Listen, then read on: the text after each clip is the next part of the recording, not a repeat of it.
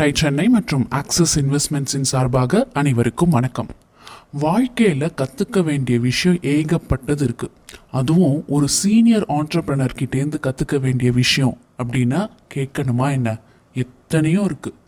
லைஃப்பில் எவ்வளவோ பார்த்துருப்பாங்க, எத்தனை எக்ஸ்பீரியன்ஸ் இருக்கும். கிட்டத்தட்ட 75 வருஷம் பாடுபட்டு ஒரு ஸ்தாபனத்தை, ஒரு பிராண்டை உருவாக்குறதுன்னா சாமானிய விஷயம் இல்லை. இவங்க நிறுவனத்தை பற்றி சொல்லணும்னா மணக்க தான் பேசணும். ஓரளவுக்கு யாரை பற்றி பேசுகிறேன்னு யூகிச்சிருப்பீங்க. மாஷியான் தி ஹட்டி பிரைவேட் லிமிடெட், சுருக்கமாக எம்டிஹெச் மசாலா அப்படிங்கிற நிறுவனத்தை வளர்த்ததில் பெரும் பங்கு கொண்டவர், பத்மபூஷன் விருது பெற்றவர் திரு மகாஷய் தரம்பால் குலாட்டி.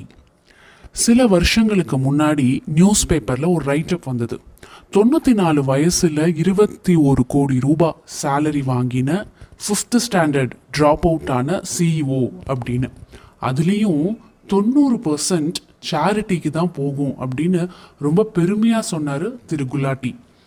இந்த ஒரு விஷயம் போதாதான் நமக்கு இவரை பற்றி தெரிஞ்சுக்க, இவர்கிட்டேருந்து கற்றுக்கிறதுக்கு?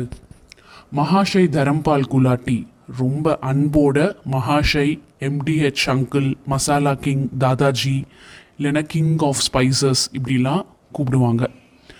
இவர் 27 மார்ச் 1923 இப்போ இருந்திருந்த 100 வயசு, பாவம் 2020 தன் 97 வயசில் காலமாயிட்டார். இவர் பிறந்தது சியால்கோட், இப்போ பாகிஸ்தானில் இருக்குது. மகாஷய் சுன்னிலால் குலாட்டிக்கும் மாதா சனன் தேவிக்கும் பிறந்தவர். 25 வருஷம் பாகிஸ்தானில் இருந்தார். அவரோட அப்பா ஒரு மசாலா வியாபாரம் செஞ்சுட்டு இருந்தார். அதாவது முழு ஸ்பைசஸ், அதாவது ஹோல் மசாலான்னு சொல்லுவாங்க இல்லையா, முழு மசாலா பொருட்கள் எல்லாம் வாங்கி அதை சரியான ரேஷியோவில் மிக்ஸ் பண்ணி இடித்து பொடியாக்கி வியாபாரம் செய்கிறவர். அவர் ஆரம்பித்தது தான் இந்த எம்டிஹெச் மசாலா. இவர் அப்போது ஸ்கூல் படிச்சுட்டு இருந்தார். படிப்பில் அவ்வளோ நாட்டம் இல்லை. ஸ்கூல் முடிஞ்சு அப்பாவோட கடைக்கு வந்துடுவாராம். வியாபாரம் பண்ணுறதுல அவ்வளோ இன்ட்ரெஸ்ட்.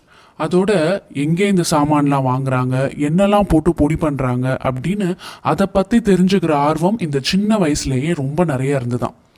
ஸ்கூல் படிக்கிறப்பவே carpentry, painting work, embroidery work, அப்புறம் வேறு என்னெல்லாமோ வேலைகள், அரிசி விற்கிறது, ஹார்ட்வேர் பார்ட்ஸ் விற்கிறது, இது எல்லாமே கற்றுக்கிட்டாராம். இதில் எல்லாமே அவங்க அப்பாவோட ஒரு தூண்டுதல்னால தான் அவர் செஞ்சாராம். பெருசாக அவருக்கு ஒரு நாட்டமும் இல்லை.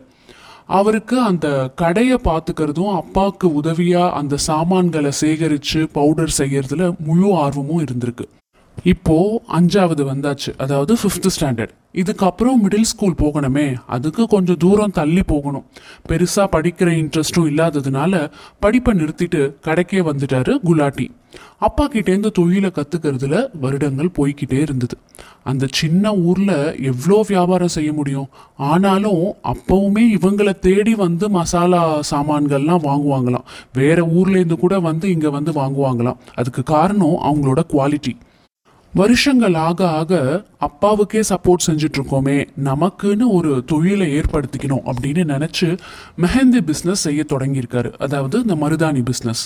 ஒரு நாளைக்கு 20 ரூபா கிடைக்குமா அந்த காலத்துலேயே. அப்போது அதுக்கு எவ்வளோ டிமாண்ட் இருந்திருக்கும் யோசிச்சு பாருங்கள். இதுவும் நல்லா தான் போயிட்டு இருந்தது.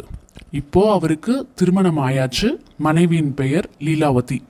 1941 அவரோட 18வது வயசில் கல்யாணமாகி இவங்களுக்கு ஒரு மகனும், மகன் பெயர் சஞ்சீவ் குலாட்டி, மற்றும் 6 மகள்கள்.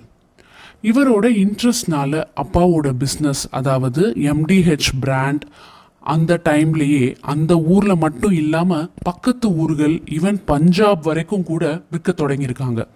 அவங்களுக்கு அவ்வளோ கஸ்டமர்ஸ். குவாலிட்டி தான் முக்கிய காரணம்.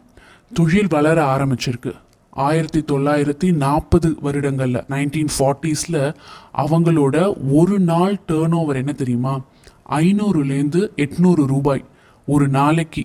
அதாவது ஒரு சராசரியாக ஒரு ஆளுக்கு ஒரு மாத சம்பளம் 200 ரூபா தான் அந்த டைமில். ஸோ 1947 சுதந்திரம் இந்தியாவுக்கு தான், இவங்களுக்கு இல்லை. வாழ்க்கையவே புரட்டி போட்டுடுச்சு. இதை பற்றி மேலும் தெரிஞ்சுக்க தொடர்ந்து எங்களுடன் பிஸ்னஸ் கதை கேட்க இணைந்திருங்கள்.